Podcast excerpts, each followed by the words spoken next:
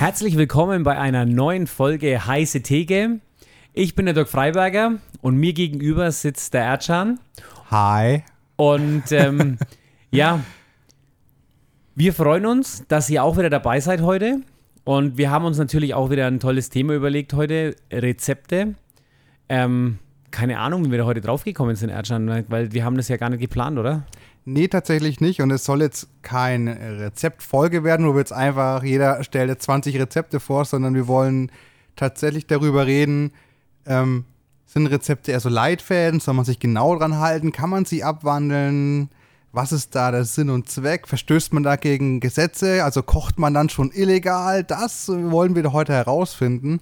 Aber ich denke grundsätzlich, vielleicht sollte man auch einfach mal anfangen damit, was ist überhaupt die Berechtigung von Rezepten? Woher kommen die überhaupt? Und ähm, ja, was ist, was ist der Ursprung des Ganzen? Ja, weil grundsätzlich ist ja. es ja so. Ähm, die, diese Frage beantworten wir gleich oder im Laufe des Podcasts, bevor du es wieder ausholst. Oh. Ich, ich habe schon wieder in deinem Gesicht gesehen, oh. du willst wieder richtig ausholen. Ja, klar will ich ausholen. Das ist natürlich klar. Aber ich finde, wir sollten vielleicht erstmal darüber reden. Wie geht's dir, Wir haben uns jetzt ja etwas länger nicht gesehen. Oh ja, weiß nicht. Eigentlich geht's mir gut. Ja. Also ich bin ähm, ja in einer geistig sehr guten Verfassung. Das überrascht mich tatsächlich. Glaube ich zumindest. Glaube ich zumindest. Körperlich weiß ich jetzt noch nicht. Ich habe die Woche wieder so viel trainiert. Mein Rücken macht mir jetzt wieder Probleme, aber das ist eher, glaube ich, jetzt der Stress in der Arbeit. Ist zurzeit wieder so viel ähm, was da auf mich reinprasselt. Aber ansonsten, ähm, ja, bin ich eigentlich so ganz zufrieden mit mir. Also, dem Bier aus dem. Keller holen ist kein Training, ne, damit wir uns da. Ja, ja, du weißt ja, ähm, zurzeit ist ja mein Ernährungsplan jetzt nicht unbedingt so umfangreich, dass da ja, so viel das, Bier drin vorkommt. Also. Das stimmt. Es ist auch besser so, ne? Ich weiß nicht, ob du es mitbekommen hast, aber die äh, Bierkästen sind ja auch teurer geworden, ja. Ehrlich? Es hieß ja, glaube ich, früher noch oder vor einiger Zeit die sollten um 1 Euro steigen durch die Inflation. Das ist jetzt erstmal ja gar nicht so viel, aber jetzt auf die Woche gesehen sind es halt trotzdem 136 Euro. ja, gut. Ich meine, wie, wie, wie, sagt, wie geht der Spruch nochmal? Ich kenne ihn gar nicht, aber fünf Bier sind auch ein Schnitzel, oder wie ist das? Ja, ja. Ja, wissenschaftlich sogar, wenn du jetzt da 35 Bier trinkst, hast du deine komplette Proteinmenge für den Tag gedeckt. Naja, 35 Bier ist mal ein Wort pro Tag, da kannst du schon. Das sind so drei Kästen ungefähr, ne? Ja. Muss man sich ranhalten, auf jeden Fall. Ja, auf jeden Fall ist der Tag dann auf jeden Fall lustiger, hätte ich gesagt. Ne? Also. das glaube ich auch, das glaube ich auch. Aber klar, Bier kann man natürlich auch zum Kochen verwenden. Also könnten wir natürlich direkt überleiten. Da muss ich jetzt erstmal mir auf die Schulter klopfen für diese super Überleitung zu unseren Wahnsinn, Rezepten. Ja, also Wahnsinn. Der, du bist ja da so, so smooth jetzt in, in unser Thema geglitten ja, sozusagen. Das ist ja stark. wie, keine Ahnung, mir fällt jetzt kein ähm, nicht ähm, unter der Gürtellinie Vergleich irgendwie ein. Ist Fast, als ob ich mich vorbereitet hätte. Ja, ohne Witz. Habe ich tatsächlich nicht. Aber es ist gar nicht der, der Punkt. Der Punkt ist, ja, Rezepte. Da fängt man doch gleich mit Biersoßen an. Das ist doch eine super Sache, oder? Echt? Gerade ja. bei, wenn man jetzt an Braten denkt, vielleicht, da bist du natürlich der King in der Hinsicht. So als Metzger weißt du, wie man Braten macht. Und ich denke mal, da gibt es ja tausend verschiedene Varianten von Biersoßen. Wenn wir jetzt vielleicht vom klassischen Schäuferle mal, können wir mal das durchnehmen. Ja, gut, ich denke halt, also ich meine, ich bin jetzt ja nicht so bewandert in der Weltküche, sage ich jetzt einmal, aber in Franken ist es ja durchaus üblich, so eine Schweinebratensoße vor allem äh, mhm. mit Bier anzusetzen. Also man nimmt ja anstatt einer Fleischbrühe, die kann man ja noch zusätzlich nehmen, aber anstatt Wasser wo man praktisch dann ähm, während des ähm, Bratvorgangs oder Schmorvorgangs ähm, zugibt, nimmt man ja Bier. manche machen es halt mit dunklem Bier, manche machen es mit hellem Bier. Das ist ja da immer ganz unterschiedlich. Aber im Großen und Ganzen ist es natürlich ähm, hier dieser herzhafte Geschmack vom Bier in der Biersoße ist natürlich äh, ja leckere Geschichte in Franken. Ne? Das, das mögen wir ja. Also das ist ja unser Umami. Das ist richtig, aber weil du vorhin schon ges äh, gesagt hattest, woher kommen die Rezepte eigentlich? Wie meinst du, ist das eigentlich entstanden? Ja, ich denke grundsätzlich, irgendeiner muss ja mal den Buchdruck erfunden haben. Und ähm, als der Buchdruck dann da war und der sich immer wenig verbessert hat, hat man halt dann die Möglichkeit gehabt, Sachen zu überliefern. Ich bin jetzt auch eher, das ist jetzt auch mein Umgang mit Rezepten, ich bin auch eher jemand, der es lieber von Mensch zu Mensch weitergibt. Also ich versuche mhm. jetzt nicht ähm, Rezepte weiterzugeben, sondern ich versuche zum Beispiel auch bei meinen Kindern eher die, ähm, die Machart so weiterzugeben, ja, und wie man es macht und nicht das alles in einem, ja, aufzuschreiben und dann kann sich das irgendeiner mal durchlesen, der da Lust hat, sondern ich mag das eher, ja, auch so handwerksbezogen. Aber grundsätzlich in der Vergangenheit war es halt wahrscheinlich wirklich so, dass man sagt, okay, ähm, ich bin ein Riesenfan von irgendeinem Koch oder da war irgendeine eine herausragende Persönlichkeit, die halt was besonders gut konnte. Und ähm, da hat man halt dann angefangen, das Wissen einfach niederzuschreiben. Mm, und ja. ähm, während des Buchdrucks konnte man das natürlich dann auch vervielfältigen und einer größeren, wie soll ich sagen, ja, Zielgruppe zur Verfügung stellen. Und so sind, glaube ich, auch die ganzen Kochbücher entstanden, ja. Ja, das klingt plausibel, ist jetzt natürlich. Wir wissen es jetzt nicht, man ja, fairerweise es ist jetzt sagen. Nicht auf Wirtschaft, eher aus, auf, auf geschichtlichen Fakten ähm, basierend, aber ich meine, das sagt uns ja der gesunde Menschenverstand, ja. Ja, um, ich denke auch, die Weitergabe ist da der Punkt. Vielleicht sogar noch früher per Handzettelchen, noch bevor der Buchdruck kam. Für die Leute, die schreiben konnten. Ja. Aber das das, dann ist auch die Frage, wurden die dann eins zu eins weitergegeben im Sinne von, ähm, ich halte mich jetzt genau an das Rezept oder wurde es abgewandelt? Hat man Mengenangaben vielleicht sogar korrigiert? Weil du kennst es ja, wenn man jetzt dich beim Kochen beobachtet, du gibst grundsätzlich, was Gewürze betrifft, keine Mengenangaben. Du magst es nach Gefühl. Ja, ich denke, also für mich ist ja, also ich komme ja jetzt, sage ich mal, aus zwei Welten. Das eine ist ja praktisch meine Kochwelt Mhm. Da koche ich allerdings jetzt halt, ich selber ähm, koche ja jetzt halt nicht die, wie soll ich sagen, immer gleichen Gerichte. Wenn ich jetzt allerdings zum Beispiel eine Rezeptur für meine Wurst verwende, dann ist es was ganz anderes. Da halte ich mich wirklich dann exakt auch an die, ähm, an die Rezeptur, einfach deswegen, immer die, das gleiche, den gleichen Geschmack zu erzeugen und die gleiche Produktqualität herzubringen. Also ich denke so in einer, wie soll ich sagen, da, wo es praktisch gefordert ist, immer das gleiche Ergebnis zu erzielen, ist eigentlich ein Rezept unabdingbar. Aber so im Allgemeinen der Umgang, ich meine, wie soll ich das jetzt sagen, aber ich denke halt grundsätzlich, man auch zu Hause, wenn man kocht, man kann es nie schaffen, immer gleich schmeckend zu kochen. Und ich glaube, ich will das auch gar nicht schaffen, immer gleichbleibend zu kochen. Ich will auch ein bisschen Abwechslung reinhaben. Ich will es einfach ein bisschen ähm, ich habe nicht immer alle Zutaten. Also ich bin auch niemand, der. Also ich finde Rezepte grundsätzlich, die benutze ich schon gar nicht, wo ellenlange Zutatenlisten sind. Ähm, wo dann 35 Zutaten irgendwie da zusammengemischt werden müssen und ähm, 15 von den 35 Zutaten sind irgendwelche abgefahrenen Sachen, die du nirgendwo bekommst. Das finde ich grundsätzlich ganz schlimm.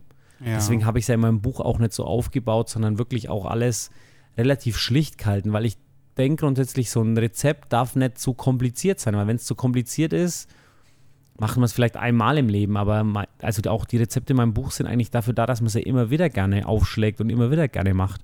Und so muss für mich auch ein Rezept sein, dass es wirklich einprägsam ist, ähm, wie soll ich sagen, Spaß macht, aber dir gleichzeitig auch ein gewisses Wissen vermittelt. Das ist eigentlich mein Anspruch an ein Rezept. Das ist mir sogar viel wichtiger, wenn ich jetzt an ein neues Rezept rangehe. Ich möchte da eigentlich nicht exakt dieses Gericht lernen, sondern ich möchte eigentlich aus der Zubereitung des Gerichts mir Wissen erschließen, was ich dann sogar ähm, bei anderen Gerichten anwenden kann oder mir dann irgendwann sogar durch mein Wissen, das ich mir durch diese Anwendung der Rezepte angeeignet habe, eigene Rezepte schaffen oder eigene Gerichte kreieren. Und das ist eigentlich das, worauf es mir ankommt. Also gute Rezepte sind für mich eigentlich immer relativ einfach gestrickt, aber ja. mit viel ähm, Hintergrundwissen oder mit viel Know-how. Also da steht jetzt dann nicht drin, ähm, als Beispiel, knete den Teig jetzt so und so lang, sondern du knetest den Teig so und so lang, weil das und das passiert und wenn dann der Punkt eintritt, dann hast du es richtig gemacht. Aber das ist ja dann schon wieder eine genauere Angabe. Also das bedeutet, du siehst dann Kochen wahrscheinlich jetzt eher so als Kunst an, äh, nicht als Kunst, sondern eher so als Wissenschaft, oder? Wenn du sagst, es passiert das und das, das muss dann müssen so und so, müssen da die ganzen Moleküle und sowas da durchgewirbelt werden, damit es klappt. Diese Form muss erreicht werden. Also eher doch wissenschaftlich statt künstlerisch, wenn du so, weil das beißt sich ja ein bisschen eigentlich. Du sagst, ja, ich will abwandeln, aber andererseits will ich auch die genaue Info haben. Ja, aber ich denke grundsätzlich, es ist eine, Kom also für mich ist Kochen eine Kombination. Ich denke, die Kreativität, ähm, die ergänzt die Wissenschaft, weil grundsätzlich brauchst du ja als erstes diese, wie soll ich sagen, als erstes brauchst du dieses, diese Basics, dieses, ja. ähm, dieses Wissen über das Verhalten deiner Zutaten. Du musst wissen, wie reagiert jetzt äh, meinetwegen jetzt die Schäuferle-Kruste, ja? Also wie, wie reagiert Kollagen in feuchter Hitze, in trockener Hitze. Du musst erstmal diese, diese Grundlagen haben, ja? Was passiert mit Mehl, wenn du Wasser dazu gibst? Ja. Ne? Das sind, ähm, das sind solche Sachen, die musst du erstmal beherrschen.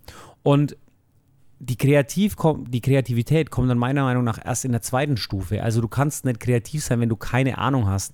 Ich meine, da ist kreativ dann eher Rumfort aus dem Kühlschrank, ne? Also alles, was rumfliegt, muss fort und ab in den Topf und dann einfach umrühren und fertig. Das ist die Kreativität, die kommt, wenn du keine Ahnung der Grundlagen hast.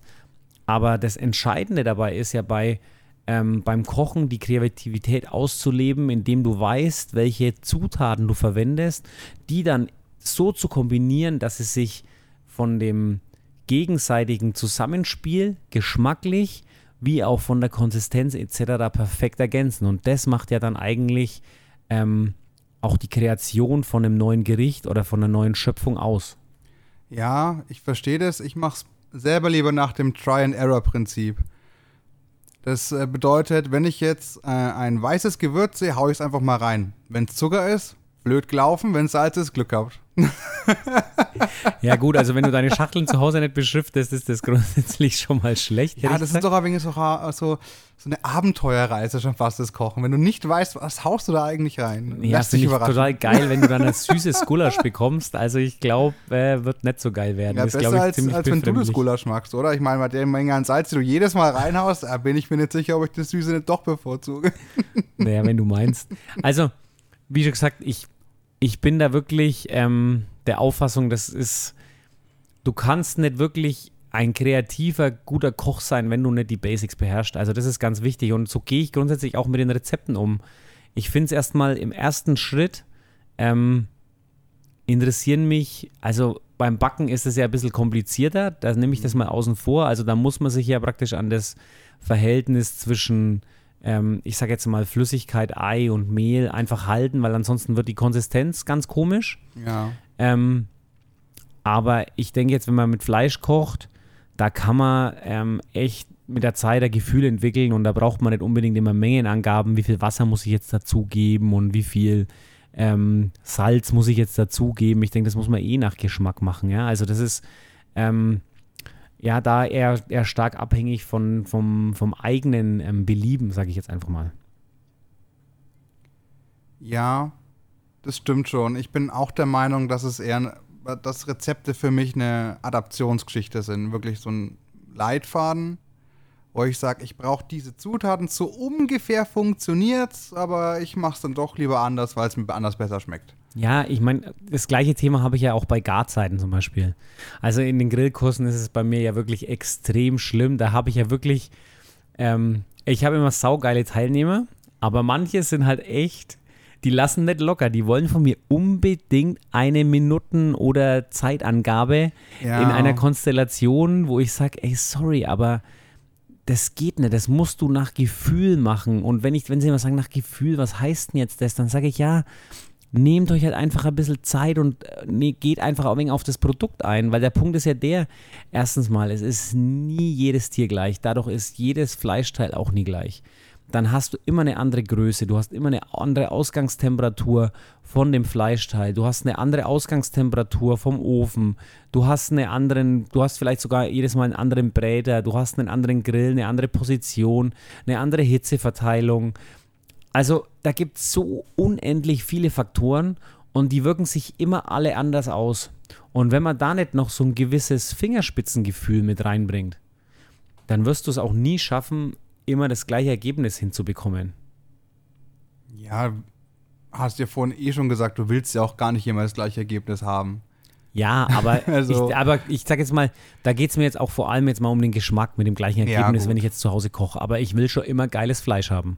Also das ist mir persönlich schon wichtig. Also es muss schon so sein, dass es ähm, schon immer auf dem Punkt ist, so wie ich das will. Also zumindest in einer Range, die für mich Ja. akzeptabel ist, sage ich jetzt einmal. Also ich, ja, während Corona hat, glaube ich, ähm, mal eine Kundschaft ihr allererstes Schäuferle gemacht im Leben. Und die hat es halt mal bei, ich kann es jetzt nicht mal sagen, aber ich glaube bei 230 Grad ein Portionsschäuferle für drei Stunden drin gehabt. Und hat mir gesagt, das ist nicht weich worden. Ja. Es war halt der volle Overkill. Das jetzt, da war halt nichts mehr los. Also dafür hätten wir es vielleicht einfach mal nochmal so ein Rezept äh, sich rausholen können. Ich meine, Wie Re- zum Beispiel bei uns auf dem Kanal. ja genau, ich denke halt grundsätzlich auch Rezept ist halt auch ähm, in gewisser Weise auch heutzutage eigentlich inflationär. Also ich verstehe grundsätzlich nicht, warum immer noch so Rezeptbüchlein gehen. Also diese 9,90 Euro ähm, Gräfe und Unser. Also Ich habe keine Ahnung, wovon du redest, ehrlich gesagt. Ich meine halt diese kleinen, da steht Ja, ich- immer zu ich kann mir Themen, schon weißt schon, was ich meine, aber das ja, ist eigentlich, das sind die meistverkauften Bücher. Ähm, wobei halt im Echt Internet, jetzt sind die meistverkauften Bücher? ja, schau auf die Amazon-Ranglisten. Ich meine, ich schaue ja auch immer ein bisschen, ich bin ja, ich hoffe ja immer, dass mein Buch durchstartet. Ähm, Sonntagsbarbecue, jetzt kaufen, ein Spaß. Ich hoffe immer, dass mein Buch durchstartet und deswegen schaue ich immer, wer zum Beispiel in der Kategorie, also mein Buch ist relativ gut gelistet in ähm, Fleischbraten auf Platz 300 oder so. Ähm, das ist relativ gut gelistet, ja. Auf jeden Fall, wenn ich die ersten Bücher anschaue, da kommen in den ersten 100 Plätzen, kommen, glaube ich, zwei Bücher, die ein bisschen tiefgehender sind mit Informationen, aber der Rest sind alles so 9,90 Euro, ähm, keine Ahnung, eher so Bücher, die man sich ins Regal stellt, wo man maximal ein Rezept draus kocht und das war's dann eigentlich. Also, ich glaube, ich glaub, der Preis ist da entscheidend, ehrlich gesagt. ja, ich glaube auch, dass der Preis entscheidend ist, aber für was kaufe ich mir denn ein Buch, das ich dann eh nie wieder brauche? Weil dir 10 Euro nicht wehtun. Es gibt äh, viele Leute, die kaufen einen äh, kurzen äh, Schwenker zu was anderem. Einmal raus aus den Rezepten. Es gibt viele Leute, die kaufen immer irgendeinen Scheiß, ja. Einfach irgendwas und sind dann glücklich damit. Aber das, da gibt es so eine Schmerzgrenze und so unter 10 Euro quasi, wenn noch eine 9 davor steht, ist eins davon. Man sagen die, ja, war jetzt blöd, aber hey, das hat nur 10 Euro gekostet, ist mir egal.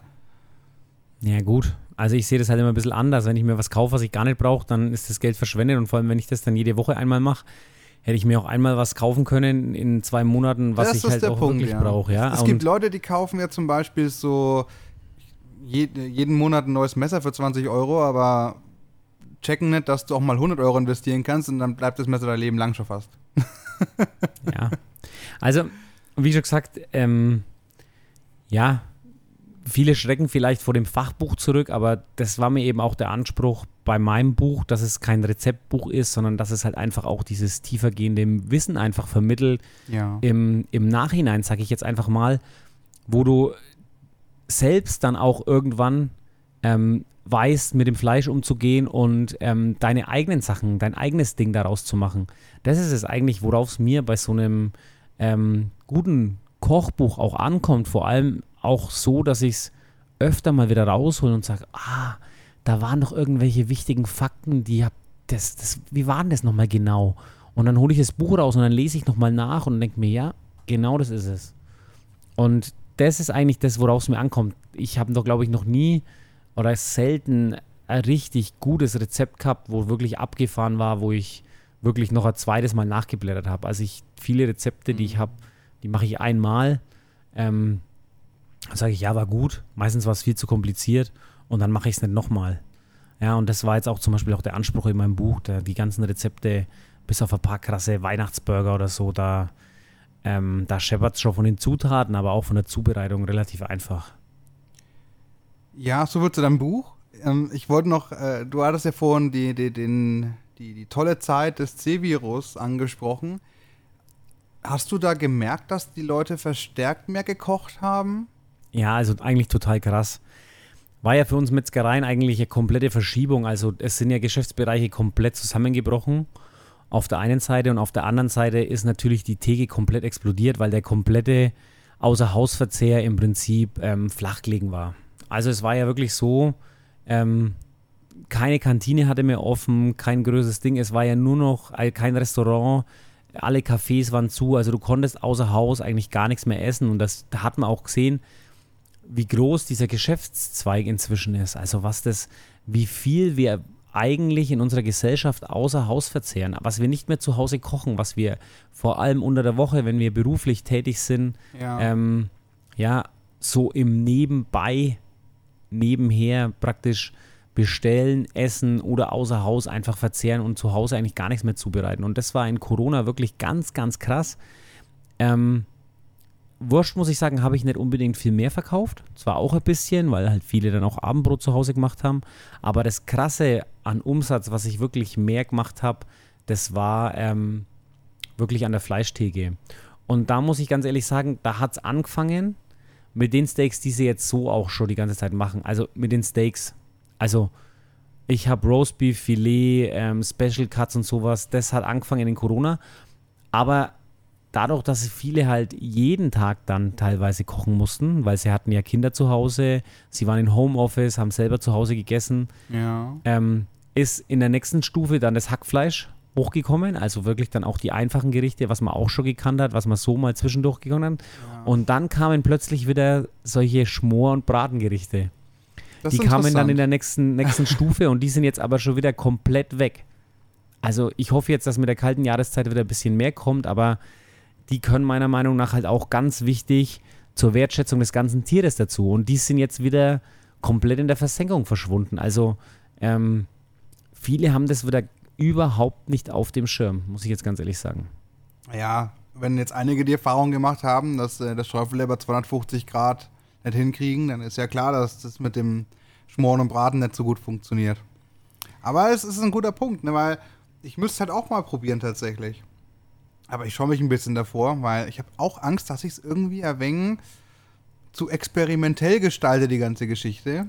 Aber wenn ja, ihr da Bock drauf halt, habt und. Nimm dir doch einfach ein Rezept, schaust dir an, nimm es als Richtschnur und dann geht's los. Ich denke halt grundsätzlich, das größte Problem ist nicht, dass wir heutzutage nicht mehr genügend Wissen zur Verfügung haben, um, das, um daran zu gehen, sondern ich denke grundsätzlich, viele nehmen sich halt einfach nicht mehr die Zeit. Ich meine, ja. man, ich meine, Viele sagen immer, ja, man kann sich Fleisch nicht jeden Tag leisten. Ja klar, wenn man jeden Tag ein Steak isst, jeden Tag ein Filetsteak isst mit 300 Gramm, dann funktioniert es nicht. Kann ich mir auch nicht leisten. Aber das will ich auch gar nicht. Ich denke grundsätzlich, es geht ja darum, das ganze Tier zu wertschätzen. Und da gibt es halt einfach auch mal Suppe. Da gibt es halt einfach auch mal Braten. Da gibt es halt einfach Schmorgerichte. Ja, das, das ja. gibt es halt mal Hackfleisch. Und das ist ja einfach der Punkt. Da muss man sich einfach klar sein, das Tier besteht halt nicht nur aus Filet und Roastbeef und, und viel mehr, aber Rezepte sind ja da eine gute Möglichkeit. Und vor allem, es gibt ja wirklich ach, ganz geschmorte Rinder oder Kalbsbacken. Was ist denn das für ein geiles Gericht? Ja, ähm, auch am Smoker kann man viele Sachen einfach zubereiten. Man muss sich halt einfach nur trauen und das machen und dann hat man plötzlich, ja, ich sag jetzt mal preislich ein ganz anderes Niveau. Ich meine, Wagyu Brisket kostet 40 Euro. Das ist ungefähr die Hälfte, was die Special Cuts kosten und nur ein Fünftel von dem, was ein, was ein Edelstück vom, vom Wagyu kostet. Also von daher, ähm, das ist, ja, also mehr Geld sparen kann man eigentlich nicht. Jetzt hast du mich natürlich unterbrochen. Ich wollte unsere Zuschauer ein wenig zum Kommentieren anregen. Wenn ihr Bock drauf habt, dass ich so was mal machen soll und berichten soll, wie sehr ich es nicht geschafft habe, schreibt es doch in die Kommentare. Wenn euch das aber total egal ist, dann schreibt doch trotzdem was in die Kommentare. Und wenn ihr nicht wisst, was ihr in die Kommentare schreiben soll, dann schreibt einfach für den Algorithmus. Oder Bam.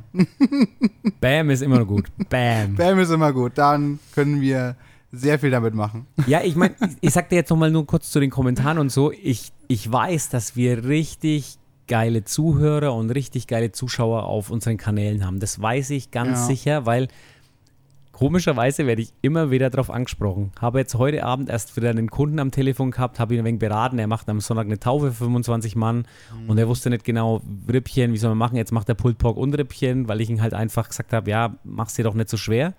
Und dann sagt er, ja, das wird schon werden. Ich schaue mir ja auch alle eure Videos an. Dann sage ich, ja, du musst liken und kommentieren. Das Ja, ist ganz das ist wichtig. wichtig. und deswegen, ähm, das ist eigentlich auch die beste Unterstützung, die ihr uns geben könnt. Mehr brauchen wir eigentlich gar nicht. Ja. Liken und kommentieren. Und ähm, dann geht es bei uns auch weiter. Danke euch schon mal dafür. Ja, und solltet ihr jetzt diesen Podcast auf Spotify oder Apple oder was weiß ich, äh, Auf welcher Plattform? auf welcher Plattform auch In immer welchem hören, RSS-Feed auch immer. Dann ganz ehrlich, Leute, dann geht er, macht einfach YouTube auf, schaltet den Podcast auf YouTube ein, hört ihn euch nochmal komplett an, auch wenn ihr ihn schon gehört habt, ist egal. Und dann kommentiert und liked natürlich. Ja, genau. Einfach durchlaufen lassen. Das ist super. Und am Ende dann reinschreiben, ich habe ihn schon das dritte Mal gehört. Und ich konnte gar nicht genug kriegen. Aber wir sollten, glaube ich, jetzt erstmal wieder zu den Rezepten ja, wir müssen zu zurückkommen. den Rezepten zurück. Wir wie schweifen ab. Wie wichtig denkst du, ist in deinen Augen eigentlich das Bild zum Rezept? Ähm, also, was ich jetzt online bei uns ganz oft mitbekomme, ist, dass man sich bei Originalrezepten oder alten Rezepten immer ganz genau daran halten muss, sonst kriegt man Ärger.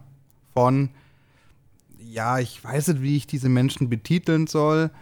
Sie haben schon eine sehr stringente Auffassung von Rezepten, also Ja, nennen wir sie einfach grundsätzlich Radikale einfach. ich, Es ja, sind einfach, ich, ich, das sind einfach Extremisten, die in eine, ja, du lachst jetzt, ich finde es schon, also das sind einfach Extremisten, die sich grundsätzlich auf keine andere Position einlassen. Das stimmt. Wir haben es bei Carbonara ja ganz, ganz, ja, ganz, die, die ganz viel Carbonara-Extremisten, gesehen. die sind schon ganz schön Ja, krass die drauf. sind, also da gibt es ja richtige Carbonara-Konnoisseure, kann man sie schon nennen, ja. Die da wirklich, oh mein Gott, du tust da Sahne rein. Das kann ja wohl nicht wahr sein. Ja, aber mir schmeckt's vielleicht mit Sahne. Ja, oh mein Gott, hör auf mit der Sahne. Und warum tust du da das ganze Ei rein? Du spinnst ja wohl. Mach's doch jetzt richtig aufwendig. Trenn das Eiweiß vom Eigelb, das Eiweiß, das brätst du nochmal extra an und snackst es so weg. Äh, da bloß dir die Carbonara rein. Ja, aber wir könnten es auch gleich einfach so ins, in die Nudeln tun und dann passt es doch auch. Nein, das darf da nicht. Nein, mach dir lieber den Aufwand und mach ein eig eigenes Gericht aus dem Eiweiß draus. Ich stelle mir so richtig vor, wenn der kommentiert, wie rot dieser Kopf wird. Ja, der wird so richtig rot dabei. So, oh, das kann ja wohl nicht wahr sein. Wieso tust du das? Ja, aber du hast schon recht, die werden so richtig so Rumpelstilzchen. Also die können gar nicht. Und das ist ja grundsätzlich auch das Schlimme. Eigentlich kommentieren immer nur so Rumpelstilzchen. Also wirklich Ja. viel. Unsere, unsere geliebte Zuhörerschaft, die wir eigentlich auf unserem Kanal haben wollen, die kommentiert eigentlich viel zu selten. Also das ist eigentlich auch wieder was, wo ich, ähm, wo ich eigentlich total schade finde. Wir haben zwar wirklich ein paar ähm, eingefleischte Kommentatoren bei uns, ähm, die uns eigentlich auch immer gut anfeuern, aber das ist wirklich, das sind vielleicht zwei Hände voll, ne? Mehr sind es, glaube ich, gar nicht. Das andere sind alles solche Rumpelstilzchen, weiß ich nicht. Ja, aber genau deswegen meine ich, dass anscheinend Rezepte in dieser Form einen sehr hohen Stellenwert haben, weil du darfst es gar nicht anders machen. Äh, ich weiß nicht, ob du es gemerkt hast, aber dein Standard-Kartoffelsalat-Rezept wird ja auch schon kritisiert. Okay. Hast du es gesehen auf TikTok? nee, habe ich noch nicht gesehen. Ja, da haben wir auch die Zehntausender-Marke relativ schnell geknackt, weil du den Kartoffelsalat. Kartoffelsalat falsch magst, mein lieber Dirk. Das kann ja wohl nicht wahr sein. Dass du den mit Öl und Essig anrührst. Was soll denn das? Der wird bestimmt mit Mayo gemacht, wahrscheinlich. Mit Mayo wird es gemacht oder die Kartoffeln müssen an, es müssen andere Kartoffeln sein. Deine die Gewürze bekommen Frankenverbot, sag ich da nur, die bekommen Frankenverbot. Das kannst du vielleicht in Nordrhein-Westfalen machen. Dann melden sich die Schwaben zu Wort. Das ist nicht sämig genug. Du, du weißt es doch gar nicht, du hast doch gar nicht probiert. also, es ist wirklich, wirklich wundervoll, wie sehr ähm, man da ausrasten kann. Anstatt man das Rezept einfach nimmt und sagt, hey, das ist eine coole Idee, ich mach's aber so und so, kannst du dir auch mal anschauen. Nee, es heißt einfach, Dirk, du machst alles komplett falsch. Hör einfach auf, lösch dich, mach nie wieder was online, ganz ehrlich. Das ist ja, Ja, wohl. sag ich ja. Also diese Extremisten, die sind immer, die bauen dich richtig auf. Das ist, also, ich meine, wir zwei sind ja eh solche, wir machen ja eh, wir haben uns ja eh ungefähr den steilsten Hang ausgesucht und haben gedacht, da gehen wir jetzt hoch. Aber ähm, bei denen, weiß ich auch nicht. Also Ich auch nicht. vor allem selber können sie nichts. Also Ja, das würde ich jetzt so nicht sagen. ja, ich meine jetzt eher als Creator. Das ist ja, Ja, der das Punkt. kann natürlich auch sein. Ich Also- meine, die Sache ist, in, in, meiner, in meiner Fantasiewelt mit Regenbogen und Einhörnern läuft es so, dass man ein Rezept online stellt und die Leute finden es entweder gut oder haben Ergänzungen oder swipen einfach weiter, weil es sie gar nicht interessiert. Die Realität sieht ein bisschen anders aus. Rezepte scheinen wirklich ein Gesetz zu sein. Ein richtig starkes Gesetz, an das sich jeder unbedingt halten muss. Und du magst es ja nie, ne? Also, und du hältst dich an kein Gesetz. Ja, ich denke halt grundsätzlich, du brauchst eine gewisse Größe, damit du dann das Gesetz bist. Also ich denke, da ist es so, wenn du kleiner bist, machst du eigentlich immer alles falsch. Ja. Und wenn du größer bist, dann hast du deine Jünger und die sagen dann, du hast recht und so wie du das machst, ist alles richtig. Weißt du, was wir machen sollten? Wir sollten mal Spiegeleier anbraten. Einfach nur mal gucken, was dann passiert. Oh, Spiegeleier anbraten, das ist ganz schön kompliziert, mein Lieber. Ja, mal gucken, was man da alles falsch machen kann. Das würde mich ganz ehrlich interessieren. Bloß das falsche Öl vielleicht. Ja gut, die müssen in Butter angebraten werden. Also wenn du es in Butter magst, dann bist du Bist da du dir schon da raus. sicher? Was ist, was Ja. ist, wenn du Olivenöl viel lieber hast? Was magst du denn dann? Uh, Oh, das das, wird- das das, wird zwei, das wird zwei enge, das ist schon eine enge Geschichte. Ja. Also da müssen wir, glaube ich, ein Rezept dazu schreiben. Ich das ist glaube, ganz das, wichtig, ja. das können wir locker über drei Seiten ziehen. Ich denke auch. Und würzt du das mit Salz und Pfeffer oder Paprika oder du Salz? welches Salz? Oh mein Gott, das kannst du alles falsch machen. Und Ja, ja. Ich glaube, das ist auch so in Stein gemeißelte Zubereitung, ein Wie Spiegelei. frisch müssen die Eier sein? Ja. Woran erkennst du das? Ja, oh Gott. Ja, dann hast du Ganz da schlimm. auf jeden Fall schon mal, ja, das ist schon, das ist schon eine Aufgabe. Müssen die Eier eine weiße Schale haben, eine braune Schale? Ich weiß es echt nicht. Ja, musst du sie vielleicht direkt aus dem Huhn rausziehen, aus der Kloake hinten und dann aufschlagen und in die Pfanne rein. Nur, das, nur so hast du das richtige Spiegelei. Ansonsten ist es kein richtiges Spiegelei, wenn es nicht direkt aus dem Huhn rausgeploppt ist. Ja, ich glaube auch. Und du darfst natürlich das Ei nur mit einer Hand aufmachen, nicht mit zwei. Ne? Das muss ganz klar sein. Ja, und nicht am Schüsselrand, sondern du brauchst einen speziellen Eiaufschlagerand, der nur Ja. dafür Ganz hergestellt richtig. wurde. Ja, Ja, mit einem scharfen, aber nicht zu scharfen Rand. ja, damit ähm, die Eischale genau so ähm, durchdrungen wird, dass es das Ei so perfekt aufschlägt, dass du es dann rausgleiten kannst Ja. in die Pfanne. Wahnsinn. Und dann die wichtigste Frage: von beiden Seiten oder nur von einer Seite? Welche Pfanne hast du noch vergessen? Oh Gott, Darf es stimmt. eine beschichtete Pfanne sein? Muss es eine gusseiserne Pfanne sein? Oh mein Gott, also wir könnten da locker drei Seiten füllen mit einem Rezept zum Braten eines Spiegeleis. Und daran seht ihr auch, wie verrückt sowas sein kann, ja. wenn man einfach nur eine Sache nimmt, die eigentlich alltäglich ist, die man wirklich ähm, jeden Tag macht und sich darüber eigentlich gar keine Gedanken gemacht hat. Aber wenn man das dann wirklich aufblasen will und äh, meint, jeder, also grundsätzlich bin ich schon fasziniert. Also ich denke, ein perfekt gebratenes Spiegelei ist trotzdem eine richtig hohe Kunst. Also, dass ihr mich jetzt da nicht falsch versteht. Das ist wirklich, da kannst du wirklich sau viel ganz krass machen. ja. Aber das, der Punkt ist der, die Realität schaut halt einfach anders aus. Und ähm, man kann sich jeden Tag hinstellen und 15 oder 20 Minuten sein ähm, Spiegelei in der Pfanne bewegen, sodass du ein perfektes ähm, Spiegelei hast. Ja. Kannst du machen. Also wenn ihr die Zeit habt, ich hätte sie nicht. Also von daher muss man sich halt einfach entscheiden. Kommt es mir auf die Perfektion an oder will ich jetzt Spiegelei essen? ja, und das ist meiner Meinung nach halt dann immer abzuwägen und vor allem auch in so einem Rezept. Ja, ist es, ist es ähm, machbar, ist es anwendbar oder ist es einfach nur, keine Ahnung, eher, ja, wie sagt man da, schöne Künste? Schöne Kunst? ja. Ja, irgendwie sowas. Ja, die, die, genau. Also, Aber allem, wo wir jetzt bei Kunst sind, wie schon gesagt, wie wichtig siehst unterbrech mich natürlich. du, wie, wie ich, ich habe vorhin noch eine Frage gestellt, ich meine, du hast das jetzt reingebracht, aber mir wäre trotzdem jetzt nochmal wichtig, wie wichtig ist dir ein Bild zu einem Rezept? Hast du ein Rezeptbuch zu Hause?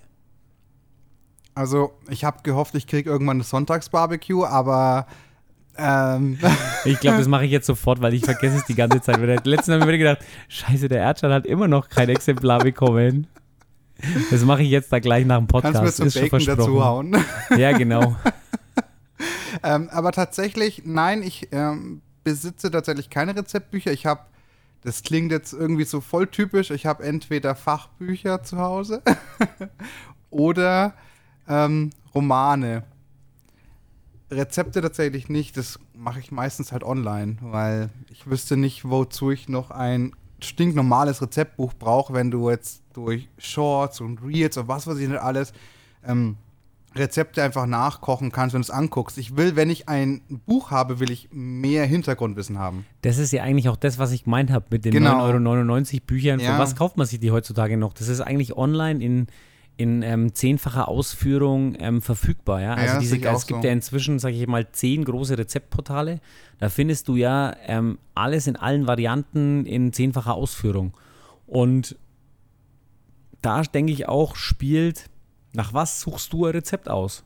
Also würdest du dir ein Rezeptbuch kaufen, wo nur ähm, Rezepte drin stehen? Oder müssen zu den Rezepten immer Bilder dabei sein? Das ist eine spannende Frage. Ich bin ja. Das ist eine spannende Frage. Also, ich kann dir sagen, ich mache ja alles immer sehr viel digital only. Und welches Rezept wählst du aus digital? Kannst du ja schon mal, ich meine, online sind ja alle Rezepte mit Bildern. Ohne die Bilder gibt es die die, die nicht meisten Rezepte, die ich nachkoche, sind natürlich deine, ganz klar. Natürlich, natürlich. nee, aber die. Ich schaue mir halt ein Video an und wenn mir die Zutaten zusagen, dann mache ich es nach. Okay, also dann geht es ja eher noch um die Machart des Ganzen im Video und sowas. Aber, also, Also es ist meine, wie gesagt, ich bin digital only, das ist immer ganz schwierig. ja, wobei ich jetzt halt, wenn ich jetzt online unterwegs bin, ist es schon so, dass ich als erstes auf die Rezepte klicke, wo mich auch die Bilder de- des oder des fertigen Gerichts ansprechen. Muss ich jetzt Ja. ganz ehrlich sagen, zu Hause habe ich allerdings, also ich bin ja auch schon ein bisschen älter, das war ja nicht immer so. Ähm, wie ich angefangen habe zu kochen, habe ich natürlich mir auch noch Bücher gekauft. Ähm, jetzt kaufe ich mir nur noch die richtig guten. Ja. Aber der Punkt ist der, ich habe beide Bücher.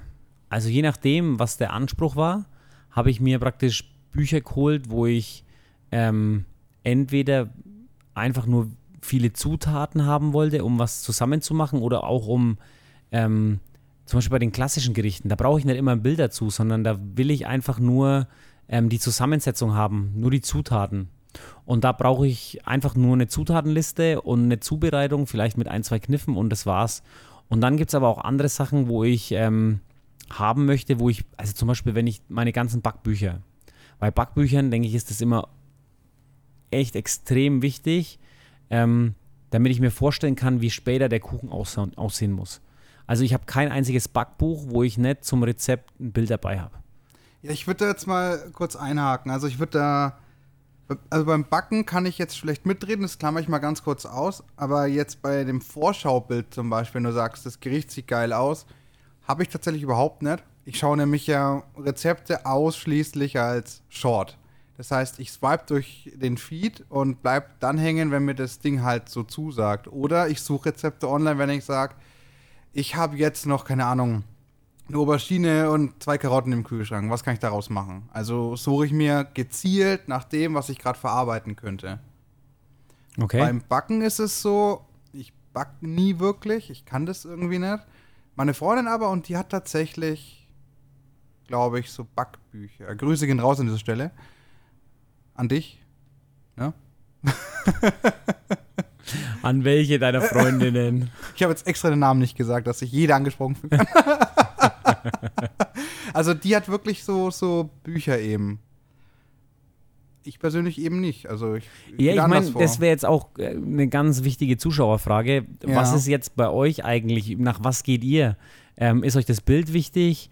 Ähm, ist euch eher, sucht ihr Zubereitungsvideos und, und ich meine, da rätseln wir ja auch die ganze Zeit. Was wollt ihr auf unserem Kanal sehen? Also unsere Ja. Longform-Videos schaut ja fast keiner an. Unsere Shorts gehen durch die Decke, aber mal mehr, mal findet, weniger, ja. Ja, aber findet ihr jetzt, halt, ähm, ist ein Rezept jetzt eigentlich ein Short oder ist ein Rezept jetzt eigentlich ein Longform?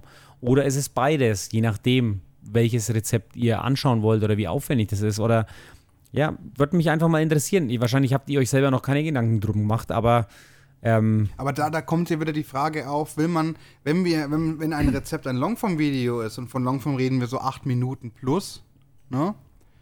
Äh, braucht man dann wieder mehr Hintergrundinformationen, weil da geht es, glaube ich, dann nicht mehr nur ums Rezept.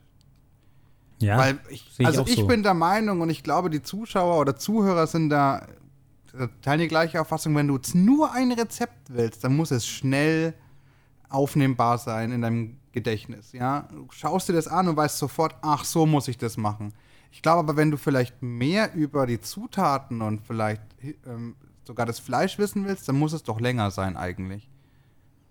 Ja, also denke ich mir auch. Vor allem dann kann man den Short halt immer die ganze Zeit laufen lassen. Genau. Und vorne nach hinten und sich dann nachher noch die Zutaten immer reinwerfen. Genau. Und beim, beim Longform, da kann man sich eigentlich so, wie soll ich sagen, eher vorher dann informieren. Schaut man sich vorher an, dann kocht man. Und wenn man dann noch was hat, sollte das halt idealerweise nach Kapiteln unterteilt sein und dann genau. sieht man da ganz genau, okay, bumm, jetzt ist der Schritt, jetzt ist der Schritt, jetzt ist der Schritt. Ja, ja ist, also so meine Auffassung jetzt. Wie gesagt, ich bin ja auch eher digital only. Mhm. Ja, also im Großen und Ganzen sehe ich das auch so. Ich meine, wir brauchen natürlich wieder Feedback von unseren ähm, Zuhörern, aber das ist eigentlich das, worauf es ankommt, meiner Meinung nach. Ich meine, im Endeffekt muss es immer sympathisch aufbereitet sein. Also das muss in Buchform, muss es ein ähm, ansprechendes Layout sein, müssen schöne Bilder sein, es muss appetitanregend sein, es muss ähm, ja. umsetzbar sein. Ähm, aber auch ähm, in digitaler Version muss es natürlich so sein, dass du ähm, versuchst, das Ganze wirklich ja, ansprechend aufzubereiten ja, ich finde manchmal wirklich lästig, wie viel Werbung da auf diesen Blogs da reingeschaltet wird. ja, deswegen bist das du da beim, beim Feed besser bedient, wenn du da bei YouTube durchscrollst, da kommt nicht so viel Werbung. Ja, wie schon gesagt, es gibt immer Vor- und Nachteile. Ähm, aber grundsätzlich denke ich, ist das Rezept einfach ganz wichtig. Und du hast am Anfang noch gesagt, wie macht man das mit den Rezepten, wenn man es weitergibt? Ich denke grundsätzlich, ich sehe das ja auch von meinen Eltern, Großeltern, wir sind ja auch äh, Betriebe in dritter Generation. Da ist es auch schon so, dass man die Rezepte weitergibt, aber grundsätzlich jede Generation immer in gewisser Weise ganz leicht ansetzt und verfeinert. Also, ja. das ist schon auch was, was, was meiner Meinung nach ganz wichtig ist. Es ist nie so, dass es ähm, ja, ganz gerade durchgeht. Also die Rezepte von meinem Großvater sind immer die gleichen und auch ähm, die von meinem Vater sind inzwischen durch uns einfach teilweise ein bisschen abgewandelt worden. Das sind, das sind kleine Nuancen, aber ähm, schon allein, wenn man eine Zutat austauscht, also zum Beispiel einen weißen Pfeffer durch einen weißen Bio-Pfeffer, ähm, kann das teilweise schon zu extremen Schwankungen beim, beim ähm, Geschmack ja. führen. Ja, ich würde sogar noch weitergehen. Du kannst ja beim, bei Rezepten, wenn es jetzt um Kochen geht und vielleicht nicht ähm, beim Metzgerhandwerk, bei Wurst, so viel austauschen, wie du willst. Ich meine, es kann ja auch sein, dass du ein Pizzarezept suchst und auf einmal kommt ein Burger raus. Ich meine, wenn es dir schmeckt, ist es okay. Aber der Punkt ist bei dem einfach, es muss dir zusagen. Und ich finde es ähm, falsch zu sagen, es ist nicht mehr Rezept A, nur weil du eine Zutat dazu tust oder veränderst. Es ist trotzdem noch Rezept A. Es ist nur deine Interpretation von Rezept A und heißt auch immer noch Rezept A. Auch wenn es nicht mehr das Originalrezept ist. Ja, sehe ich auch so. Also zumindest, wenn du diesen Grundstock hast. Ja. Ich meine, da müsste man, ich meine, das wäre jetzt auch wieder was, wo man ausdiskutieren müsste, bis wann ist ein ähm, Rezept immer noch so zu nennen, wie man praktisch ähm, die Grundform genannt hat. Wie viele Zutaten darf man da dazugeben? Welche, welchen Charakter muss das behalten? Ich meine, das muss definiert werden. Aber das sind jetzt halt ganz ehrlich auf so eine, ähm, wie soll ich sagen, wie sagt man da? Das ist irgendwas im Beamtendeutsch auf so eine, ja, auf so eine Regelwut hätte ich überhaupt keinen Bock muss ich jetzt ganz ehrlich sagen. Nee, ich, ich finde auch, also. Und ich, ich würde mich auch gar nicht festlegen. Ich meine, wir sind ja nicht in einem Restaurant. In einem Restaurant, glaube ich, muss, ist es ein bisschen. Ähm, in der Speisekarte von einem Restaurant ist es ein bisschen wichtiger, weil da muss ja praktisch eine gewisse Verbrauchererwartung erfüllt werden. Also wenn du da zum Beispiel Carbonara reinschreibst, dann darfst du grundsätzlich nur Carbonara drüber schreiben, wenn du unten drunter schreibst, dass da Sahne drin ist. Das ist jetzt meiner Meinung nach ganz wichtig. Ich meine, das musst du eh, weil da ist dann wieder Milcheiweiß mit drin, das sind wieder Allergene und sowas. Ja, aber die Leute mögen ja keine Sahne in Carbonara. Schon doch gar nicht. Also, die Extremisten mögen das nicht. Die, ja, die Extremisten, also, aber das ist ja wie bei den Veganern, das sind ja auch nur 2% der ja, Bevölkerung. Wir haben jetzt ja auch schon gemerkt, dass einige Italiener sich da beschwert haben bei uns. Wir hatten sogar italienische Kommentare, die uns zutiefst beleidigt haben. Kein Scheiß. Ja, geil. Finde ich super. Das waren dann, war schon Freiberger fast ein ganzer TV goes Absatz. international, sag ich da nur. Ja, der, haben, der hat sich echt Mühe gegeben, hat es anscheinend irgendwie mit dem Translator reingeworfen. Ich weiß es nicht. also- Oder hat sich nur die Zutaten angesehen und hat uns dann aufs Tiefste beleidigt. Das war wirklich heftig. Also ich habe das in den Google-Übersetzer rein und ich dachte mir so, mit dir stimmt doch irgendwas nicht. Ja, gut, ich glaube, so kleine Trolle gibt es überall. Also von daher, Ja, ich glaube bin da aber, ganz entspannt. nee, ich, ich bin der Meinung, dass Essen einfach absolut emotional ist und Rezepte wirklich irgendwie so einen Gesetzescharakter haben. Ich weiß ja, das ist einfach so. Menschen scheinen auf Veränderungen nicht so gut anzusprechen. Mhm. Ist, glaube ich, auch tatsächlich recht logisch, weil Veränderung bedeutet Anstrengung ganz oft. Und wenn du eben was anders machst als sonst, dann Wenn du was anders machst, wie es schon immer war. ja, wie es schon immer war, dann musst du dich hier wieder neu drauf einlassen. Oder es zerstört dein Weltbild, weil, oh mein Gott, jemand hat das anders gemacht, das kann ich ja gar nicht akzeptieren. Du bist da irgendwie so einen richtigen Hasscharakter, hast du dann wahrscheinlich schon. Aber ich bin der Meinung, passt doch so viel an, wie du willst. Und wenn es dir nicht schmeckt, hey, dann schmeckt es dir halt nicht. Dann machst du es halt so, wie du es vorher gemacht hast. Ja, also wie schon gesagt, ich bin da ganz bei dir. Aber ich sehe das alles ein wenig entspannter. Mir ist einfach nur wichtig, dass auch die Leidenschaft des Kochs und ähm, bei der Zubereitung der Gerichte sich dann auch im fertigen Gericht einfach widerspiegelt. Und wenn das passiert, dann ist es mir eigentlich egal, was da, was da drüber steht für eine Überschrift, sondern dann genieße ich einfach das Essen. Und das Ja. ist meiner Meinung nach das, worauf es mir auch ankommt. Dass es einfach leckeres Essen ist, ähm, das mit Liebe, besten Zutaten, Genau. ähm, mit einer gewissen, ja, ich sag jetzt einmal, gewissen Verständnis des Ganzen zubereitet wurde. Und das ist auch das, was mich zum Beispiel an der gehobenen Küche so fasziniert. Diese Detailverliebtheit auch, ja, dieses wirklich ähm, extreme, ich meine, ich kenne es vom Frank, Grüße an dich in, an, der, an der Stelle, ähm, diese krasse, da geht es um eigentlich nur so kleine Nuancen, dieses kleine Abrunden als, als Bestandteil eines, eines Gerichts, eines Gangs. Und dafür wendet er eine Zubereitungszeit von 72 oder 78 Stunden auf, Ja. veredelt es dann, fermentiert es und ähm, das ist dann wirklich was, was dann aber im letzten Ende diesen ganzen, dieses Gesamtbild des Tellers so in, in, in die Höhe schwingt, dass es wirklich einfach dann auch ein Unikat ist. Und das ist das, was mich auch wirklich, ja, was ich einfach auch so geil finde, muss ich ganz ehrlich sagen. Das ist das, was mich dann auch wirklich so mitreißt. Ja, aber dann kann man wieder argumentieren, bei der Detailverliebtheit muss man sich dann vielleicht doch an ein paar Punkte halten. Ähm, Nochmal ein Beispiel zur Carbonara kann ich dir bringen. Du hast dir den Original Guanciale Speck genommen damals, ne? Ja, genau. Haben wir ja. Den- das ist ja einer genau. unserer Topseller hier. Ja, genau. Also den Original Guanciale Speck aus Italien. So, es gab zwei Fronten, die gesagt haben, das ist der falsche Speck oder das Einzige, was da richtig ist, ist der Speck. Was haben wir jetzt gemacht? Haben wir es jetzt richtig oder falsch gemacht? Ich weiß es nicht. Wahrscheinlich kommt es auf die Region in Italien an. Die einen nehmen halt ein Lardo und die anderen nehmen Guanciale. Aber ich sage ganz ehrlich, die Norditaliener sind mir eh viel lieber als die. Ja, ähm, das sagst du jetzt besser nicht. also mit Italienern brauchen wir uns jetzt noch mehr verscherzen. Wir haben uns jetzt uns mit der Carbonara verscherzt und vorher sogar noch mit der Pizza damals. Oh. Und wenn du jetzt auch noch einen Keil zwischen Nord- und Süditalien treibst, ja, ich wir glaub, müssen dann mal wieder wir eine Hawaii-Pizza machen. Ich sehe das schon. Ja, äh, liebe Italiener, ihr habt Glück. Es war nämlich ein Video geplant, das kam aber bisher noch nicht raus.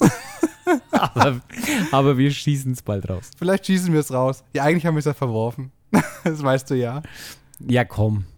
Weiß ich nicht. Jetzt schauen wir mal. Jetzt schauen wir Das mal. entscheiden wir spontan. Machen wir aus dem Bauch raus. Ja, einfach nur um euch zu ärgern.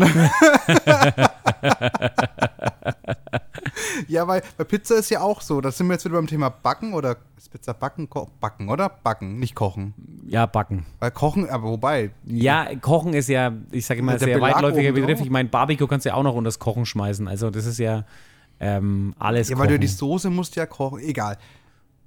Ähm, ja, aber bei- bei Backen bei gehört Pi- ja auch noch zu kochen. Das ist ja alles, das ist ja alles mit, äh, meiner Meinung nach mit dabei. beim Pizzateig waren ja auch schon, oh je. Also ich weiß nicht, vielleicht hat es der ein oder andere mitbekommen bei uns, aber wir wurden da schon auch sehr, sehr hart angefahren.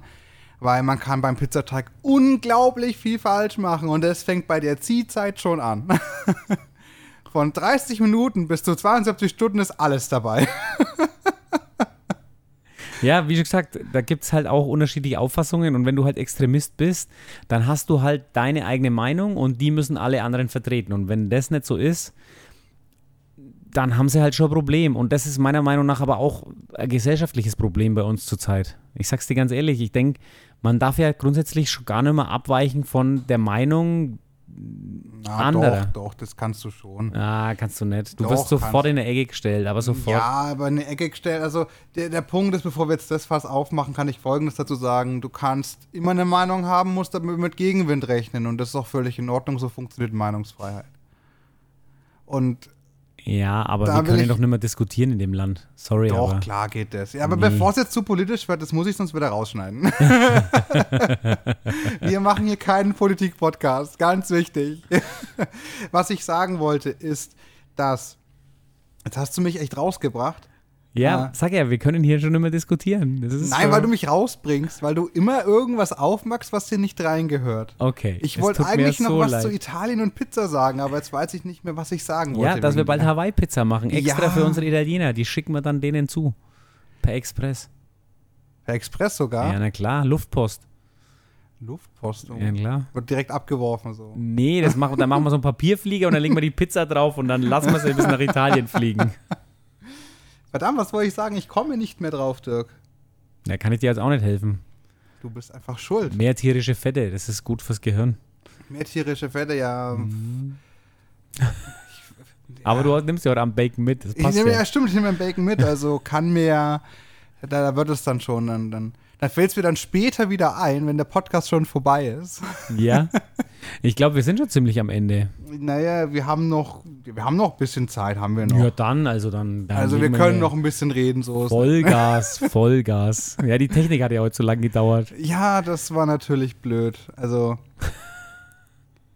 Ja, kannst du nichts machen. Manchmal ist halt so. das ist richtig. Manchmal, vor allem, weißt du, wir nehmen jetzt seit ein paar Wochen wieder auf und das Erste, was ist, technische Probleme, als ob wir das irgendwie anziehen. Ich weiß nicht. Ja, also ich bin ja immer noch der Meinung, dass grundsätzlich auch ähm, Technik gewisse Mondabhängigkeit hat. Also kann mir einer sagen, was er will, aber ich weiß es, ich merke es zum Beispiel, Technik bei mir im Laden hier, die, die Zahlautomaten, ey, ganz ehrlich, ich kann mir fast den Wecker drehen, aber ähm, bei Vollmond spacken die ab. Also die, die haben bei Vollmond haben die einfach einen Hau weg. Also dann verstopfen die öfter, dann haben die Softwareprobleme, dann stürzen Ja. die ab, dann haben die auch die Kassen, haben teilweise Fehler. Also kann mir einer sagen, was er will, aber das ist das, was ich jedes Mal feststelle. Also und manche sind krasser, manche Vollmonde sind krasser und manche weniger. Das habe ich jetzt noch nicht so genau verfolgt, aber immer wenn Vollmond wird, haben wir so einen Mist. Also das ist wirklich Katastrophe, ey. Haben wir Vollmond? Nee. Soll ich schon nachschauen? Nee, musste nicht extra. Ich weiß nämlich wieder, was ich sagen wollte tatsächlich. Aha, Rezepte, wir kommen wieder zurück. Und zwar zum Thema Soße kochen für die Pizza. Ja? Da gibt es ja auch ganz unterschiedliche Meinungen, ganz offensichtlich. Also, das fängt ja schon mit Dosentomaten an. Nimmt man Dosentomaten oder passierte Tomaten überhaupt für die Tomatensoße? Ich glaube, die Italiener nehmen grundsätzlich, grundsätzlich nur frische Tomaten. Und dann ist auch noch die Frage, und jetzt kommt's, weil wir angenommen, wir haben den Belag fertig. Kommt dann zuerst der Käse oder zuletzt der Käse? Niemand weiß es. Niemand weiß es. es ist. Ich würde sagen, jeder weiß es. Besser. das ist der Punkt. Gar Und- kein Käse. Ja, also ich denke grundsätzlich, so Rezepte sind halt einfach Auslegungssache und schon von Region zu Region variiert das Ganze. Ähm, und man muss halt einfach auch, ich denke grundsätzlich, man sollte das eher als Bereicherung sehen und sich einfach mal was abschauen können, als, ähm, als Verrat am Rezept. Das ist meiner Meinung nach eigentlich so das Wichtigere. Ich meine, man muss äh, gewisse Traditionen wahren, aber das kann man ja, indem man es ähm, selber genauso macht, wie man denkt, dass die, ähm, ich sage jetzt einfach mal, Tradition aussieht. Und wenn man das dann so weitergibt, dann ist es doch, ist es doch wirklich auch authentisch weitergegeben und dann ist es doch alles in Ordnung. Ja, das sehe ich auch so, aber man kann halt es nur schwer den Leuten online, glaube ich, verklickern. Ich, ich denke mal. Ich denke grundsätzlich, den kannst du gar nichts verklickern. also sorry, dass ich jetzt so sag, aber ich. Also, dass ich es jetzt nochmal sag, aber grundsätzlich jemand, der eine extremistische Ansicht hat, egal über welches Thema, das ist mir eigentlich egal, ob das jetzt die Carbonara, ob das Veganismus oder irgendwas anderes ist. Ist mir grundsätzlich eigentlich egal. Muss ich jetzt ganz ehrlich sagen. Und ich will den nicht bekehren, weil das ist ja eigentlich genau das, ja. was er mit uns versucht. Und zwar gewaltsam. Und das ist eigentlich das, wo, wo mir wirklich auch egal ist. Also da muss Aber ich jetzt ganz ehrlich sagen, das ist mir völlig du, du, du scheinst ja mit deinen Rezepten ja doch sehr anzuecken. Äh, jetzt mal auch fernab von Carbonara. Ähm, auch wenn es um Gulasch oder deine Bratenrezepte geht da gibt es so Leute, das ist ungelogen, die schreiben in die Kommentare, dass sie schon 40 Jahre lang Küchenmeister sind und du musst noch viel lernen, du junger Kerl und was weiß ich nicht alles. Und dann denke ich mir so, erstens, niemand hat nach deiner Meinung gefragt, im Sinne von, erzähl mir deine Lebensstory. Schön, dass du 40 Jahre lang Küchenmeister bist. das, äh, das gefällt mir wirklich toll für dich. Glückwunsch an der Stelle, aber hm, wahrscheinlich nicht so erfolgreich, wenn du dich von jemandem triggern lässt, der hier eine Metzgerei führt. Und darauf will ich halt, also ich will nicht despektierlich sein, Leute, ne, aber mir fällt halt auf, dass du anscheinend den Nerv triffst bei vielen Leuten, die sich für professionelle Köche halten. Vielleicht auch Sinn, aber dann scheinst du doch vielleicht doch was zu können. Oder nicht? Ich mache mir nicht so viel Gedanken darüber, was ich kann, weil grundsätzlich weiß ich, was ich kann. Und ich weiß, dass ich erfolgreich bin mit dem, was ich tue. Und ich bin, ich habe einen Anspruch an meine eigene Leistung und an, meine, wie soll ich sagen, ja, auf, auf das Ergebnis, was ich abliefern möchte. Ja. Und wenn ich das erreiche, dann bin ich erstmal für mich selber zufrieden. Und das ist eigentlich, worauf es mir grundsätzlich erstmal ankommt. Ich hoffe natürlich, dass, dass unsere Zuhörer und dass unsere ähm, Zuschauer in erster Linie das auch ähm, so wahrnehmen und einfach sehen, dass ich das einfach nur authentisch machen will und mich nicht irgendwie verbiegen will und sagen, ja, also genau so will ich das haben oder genau ja. so will ich das haben. Ich glaube zum Beispiel bei der Carbonara, ich habe noch nie eine Carbonara ohne Sahne gegessen. Muss ich dir jetzt ganz ehrlich sagen. Also wenn ich mir Carbonara mal beim Italiener bestellt habe, dann war die mit Sahne. Beim Italiener sogar? Ja, beim Italiener sogar. Aber das ist, oh, krass. das ist einfach, ich kann mich nicht daran erinnern, dass ich mal eine Carbonara ohne Sahne gegessen habe. Und das ist, ähm, ja, ich, ich sag's einfach, wie es ist. Das ist einfach der Punkt. Jetzt können wir sagen, ja, die ganze, da, ich gehe vielleicht nicht zu den richtigen Italienern oder ich mache sowieso was falsch, aber vielleicht haben die meisten Italiener die Carbonara einfach runtergenommen ähm, weil sie diesen, diesen Hate dann bekommen. ja, ganz ehrlich, weil da einfach dann so viele kommen, die dann sagen, ja, das passt ihm nicht und das passt ihm nicht und das passt ihm nicht. Ja, dann machen sie es einfach runter. Dann gibt es halt das nicht. Dann gibt es halt nur noch Nudeln für Toma mit Tomatensauce für die Kinder. Fertig. Oder mit Ketchup, um noch ja, mehr zu triggern. Genau. Aber das ist vor noch ein guter Punkt, den du jetzt ansprichst. Ähm, die gesellschaftliche ähm, Akzeptanz von Rezepten. Wenn man jetzt hier in der Region gewohnt ist, eine Carbonara mit Sahne zu essen, dann wärst du doch ziemlich blöd als Gastronom, das ohne Sahne anzubieten, weil da kriegst du ja bloß Beschwerden und die Leute wollen ihr Geld zurück. Ja, ich, ich denke grundsätzlich, ähm, auch als Gastronom machst du es ja grundsätzlich so, wie deine Gäste das wollen. Also genau. das ist ja, mache ich ja jetzt auch. Also ich muss natürlich auch meine Produkte, ich kann mir auch nicht in der Wurstküche irgendwas, in der Wurstküche irgendwas ausdenken. Dann habe ich ja wunderbares Produkt geschafft. Ich meine, das passiert mir öfter mal und dann fliege ich damit fett auf die Schnauze. Ja, also ich habe zum Beispiel letztes Jahr Mini-Salamis kreiert, ja. 500 Stück gemacht und verkauft habe ich fünf. 495 sind zu den Tafeln gegangen. Ja, die fünf Und nicht, weil die geschmacklich schlecht waren. Nicht, weil die geschmacklich schlecht waren, sondern einfach, weil sie halt nicht, ähm, ich sag jetzt mal, in die, in das Verbraucherverhalten meiner Kunden gepasst haben. Und das ist halt einfach was, wo ich sage, schade, aber da muss ich mich anpassen. Kann ich halt nicht so weitermachen. Ja, also wenn die Leute keine Mini-Salamis wollen, Dann, ja, klar, wärst du dumm, wenn du es magst. Das ist genau das, was ich gesagt habe. Ja, eigentlich. genau. Deswegen sage ich ja. Also grundsätzlich musst du immer nach, dem, nach der Nachfrage gehen. Das ist ja das oft auch was, was mir bei vielen Bauern auch fehlt. Also die denken sich immer was aus oder sagen, ich mache es halt so, wie ich es immer gemacht habe, aber beobachten in, in meiner, Ja. Meinung, meiner Meinung nach einfach nicht den Markt und sehen nicht, wo ihre Chancen liegen könnten. Das ist ja das, wo, was ich eigentlich auch, was, was ich mir auf die Fahnen geschrieben habe, dass ich grundsätzlich mich immer umschaue nach, ähm, ich meine, das ist bei jedem anders, das ist bei jedem Gastronomen anders, das ist bei jedem Metzger anders, aber grundsätzlich geht es ja darum, dass man auf Chancen schaut. Wo sind deine Chancen, wo sind deine Stärken und wo kannst du mit deinen Stärken in gewisse Gebiete eindringen, wo noch nicht alle sind. Ja, ich versuche ja immer aus diesem roten Meer ins blaue Meer zu kommen, Ja. um, um mich da entfalten zu können und da ähm, ja, was Geiles aufzuziehen. Egal, ob das jetzt bei Produkten ist Ja. oder ob das bei Angeboten ist im Catering-Bereich. Ich meine, wir sind inzwischen halt echt im Barbecue richtig stark. Zum Beispiel, das ist dann das, was, was mir auch Spaß macht und wo wir auch wirklich ähm, ja, unsere Kunden glücklich machen können und was halt nicht viele andere können. Ganz klar. Aber jetzt gehen wir mal wieder weg von der Metzgerei, sondern zu Rezepten zurück mit dem Argument, was halt angenommen wird. Du hast ja auch eine heiße Theke und da verkaufst du ja auch fertige Gerichte.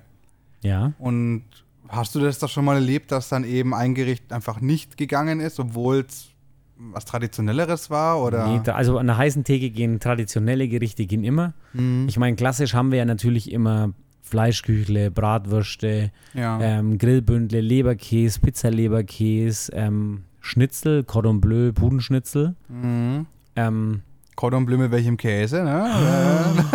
natürlich Emmentaler. Oh, das hättest du nicht sagen dürfen. Oh, doch, Emmentaler. Wir machen Nee. das mit Emmentaler. Oh Gott, nein, wir machen Das nein. sowas von mit ich sehe die Emmentaler. Kommentare schon wieder.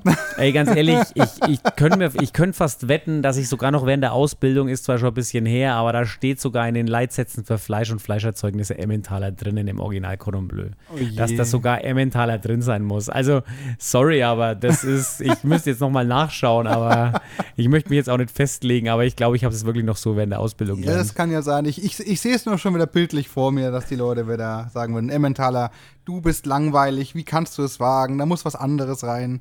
Und was weiß ich. Weil keine Ahnung, welcher Käse. Butterkäse oder was? Nein, ich habe keine Nein, Ahnung. Butterkäse nicht, der muss viel herzhafter sein. muss herzhafter sein, so, ein- so ein Appenzeller oder so. Ich war ja die Woche im Fernsehen bei Wir in Bayern ja. und ähm, da war ein cooler Beitrag. Der hat ja tatsächlich ein Karpfen-Cordon Bleu gemacht. Boah, das, klingt war, aber. Das, klingt war fett. richtig, das war richtig geil. Er hat so ein Karpfenfilet gemacht und hat da dann ähm, auch ähm, Schinken und Käse eingeschlagen. Aber das war ein riesen Brummer. Ich habe keine Ahnung, wer sowas schafft, aber Naja, du weißt ja, wir haben brutal. September, ne? Es ist wieder Karpfenzeit. ja genau, deswegen haben sie es ja gemacht. Also das war schon, also wie schon gesagt, hat mich voll fasziniert. Ich habe noch nie gesehen, dass man Fischcordon Bleu macht. Könnten wir auch mal versuchen. Ja klar, komm, bin ich sofort dabei. Aber ja, genau, nochmal zur Theke zurück. Also die traditionellen Gerichte gehen immer, du hast dann noch nie was rausnehmen müssen. Oder hast mal was versucht an Also die als Gericht? traditionellen Gerichte gehen sogar am krassesten. Also Sauerbraten zum Beispiel, Mhm. Schäuferle, auch ein Schweinebraten oder sowas. Das geht richtig krass. Also da verkaufen wir eigentlich teilweise das Doppelte als von dem normalen. Wobei Aber- auch Barbecue-Gerichte krass gehen. Aber hast du mal was Neues versucht, was nicht geklappt hat? Als Gericht, jetzt nicht als Wurst?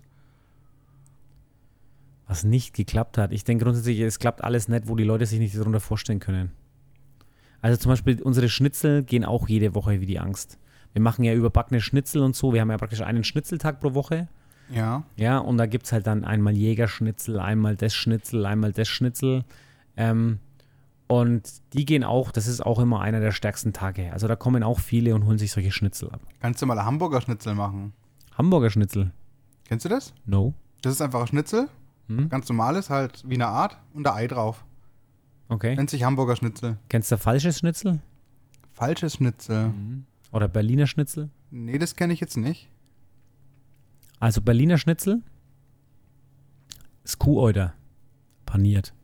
Ah, okay. Also die nehmen, der Kuhäuter wird gekocht, dann in Scheiben geschnitten, dann wird er rauspaniert und dann brät sie nochmal in der Pfanne raus. Ich hatte früher eine Kundschaft, das war meine Nachbarin hinten, die ist da immer total abgefahren. Die hat sich immer Kuhäuter geholt und Berliner Schnitzel. Die hat aber ganz, ich habe keine Ahnung, wie viel die da gemacht hat, aber unglaublich viel. Und das ist jetzt das Berliner Schnitzel. Und Das das, falsche Berlin. Schnitzel ist dann. Das falsche Schnitzel, das ist aus dem ähm, Hals oder aus dem Bauch. Das ist eigentlich mit das Geilste. Ah. Weil Schnitzel ist ja immer aus der Keule, Ja. aus dem Teilstück, also aus der Nuss, Unterschale oder Oberschale. Da muss ein, muss ein Schnitzel ja her sein. Wer mehr darüber wissen will, ne? Der Ursprung des Schnitzels, wir haben es gemacht. Theoretisch kann man es auch aus dem Rücken schneiden, ja, das geht schon auch noch, aber wie schon gesagt, das andere ähm, ist ja dann anderes Fleischteil, was eigentlich nicht in die Panade gehört. Aber auch da hat man dann gesagt, ich glaube, das hast du sogar im Video gesagt, ne? Das sind wir wieder bei der Abwandlung. Du hast gesagt, man macht mittlerweile auch Schnitzel woanders raus, weil die Nachfrage größer ist an Schnitzel, ne? Ja, Das klar. hast du, glaube ich, genau so gesagt. Und ich denke mal, das ist auch ein ganz guter abschließender Satz. Ähm, man muss sich einfach an die kulturellen Gegebenheiten und an, an, auch am Markt orientieren und auch nach persönlichen Geschmackspräferenzen. Und dann sind Rezepte eigentlich keine Gesetze mehr, weil das würde gar keinen Sinn machen. Da würden die alle zugrunde gehen. Ich glaube, wenn man Rezepte erhalten will, muss man sich darauf einstellen, dass alles abgewandelt wird. Ja, ich meine, wir verändern uns, die Gesellschaft verändert sich, unsere Gewohnheiten verändern sich, alles müssen wir anpassen und auch damit unsere Rezepte. Also von daher gebe ich dir vollkommen recht, so schaut's aus. Und ähm, ich finde es jetzt als gutes, äh, finde ich jetzt ein gutes Schlusswort. Ja. Und ähm, ja, schön, dass ihr bis zum Ende dran geblieben seid. Bewertet uns natürlich. Und, Unter ähm, fünf Sterne geht nichts. ja, genau. Mindestens, wenn nicht sogar zehn Sterne. Und wir freuen uns, wenn wir uns das nächste Mal wieder hören. Ähm, bis dahin, gute Zeit. Macht's gut. Servus. Ade, Leute. Servus.